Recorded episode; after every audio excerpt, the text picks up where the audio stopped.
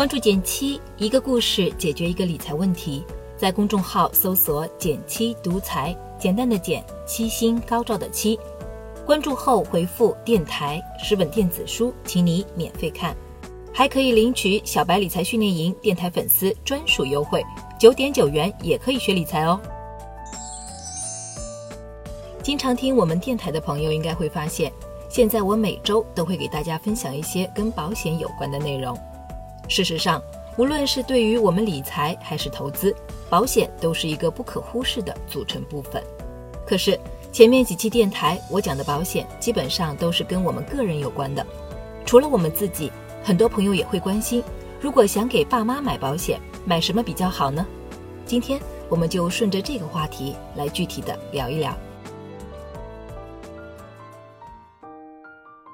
我们先来说说今天的第一部分，给父母买保险的一些限制，常见的有两个。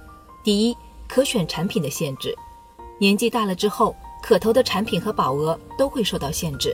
比如，大部分重疾的最高投保年龄都是五十五岁，大部分医疗险最高可投年龄是六十岁，超过之后就要选择专门针对老人的产品。除了这些硬性限制，父母年纪大了之后，身体多少会有些异常，很多时候没法顺利通过产品的健康告知，也影响了产品的选择。第二。预算限制，年纪变大之后，保费也会水涨船高，一些产品甚至可能出现保费倒挂的情况，也就是说，交的总保费高于保额。这个时候投还是不投，投什么就需要我们仔细打算了。所以，老年人买保险不是想买就能买，我们先要了解清楚父母的年纪和身体能买什么产品，最高能买多少保额，预算是否能承受。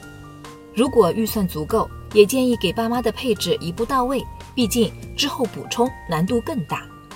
有了这个基础的认知，咱们再来看看爸妈的保障怎么配。这里我给大家的建议是，把给爸妈的保障规划分为三层。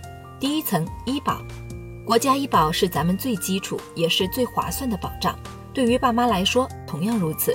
如果爸妈没有参与职工医保，别忘了帮爸妈办理居民医保或者新农合。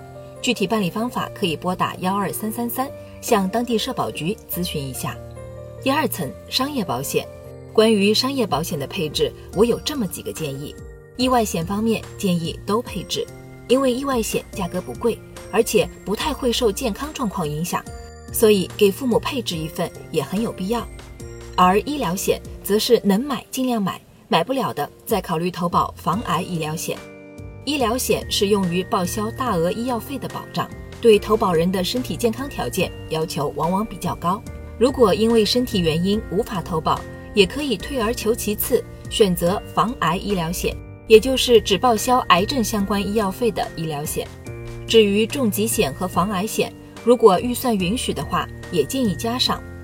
五十岁前如果能投，还是可以考虑重疾险的，保费还能接受。五十岁以后。重疾的价格昂贵不少，可以考虑投保防癌险来转移高发的癌症风险。防癌险可以简单理解为只保障癌症的重疾险，对投保人的身体条件要求低一些，价格也相对便宜些，更容易接受。因为随着父母年纪的增大，癌症是最高发的重疾，还是有必要做个预防。最后，给爸妈的最后一层保障是可以考虑建立专项保障基金。刚刚大家也听到了。爸妈能投的产品往往不多，额度也不高，所以除了配置基础的保障外，我还建议你通过储蓄理财、建立专项基金的方式，为爸妈未来的医疗开支做好准备。最后，我再来总结一下：如果父母年龄在五十岁以下，家庭预算够，可以给父母配置寿险、重疾险、医疗险和意外险，全面转移大的风险。如果父母年龄在五十到六十岁，我们优先的给他们配置住院医疗险加意外险；预算少的家庭给父母配置防癌医疗险加意外险。如果父母年龄在六十岁以上，通常就是考虑给父母配置防癌医疗险加意外险了。至于具体产品的选择，同样因为产品本身细节比较复杂，同时不同的产品差别也比较大，这里就不详细展开跟大家说了。感兴趣的朋友。欢迎关注我们的矩阵公众号“减七聊保障”，你一定会找到让你满意的保险配置方案。好了，今天就到这里啦。右上角订阅电台，我知道明天还会遇见你。微信搜索并关注“减七独裁”公众号，记得回复“电台”，你真的会变有钱哦。另外，另外我们的小白理财训练营也正在火热招募中。另外，我们的小白理财训练营也正在火热招募中，欢迎你来参加哟。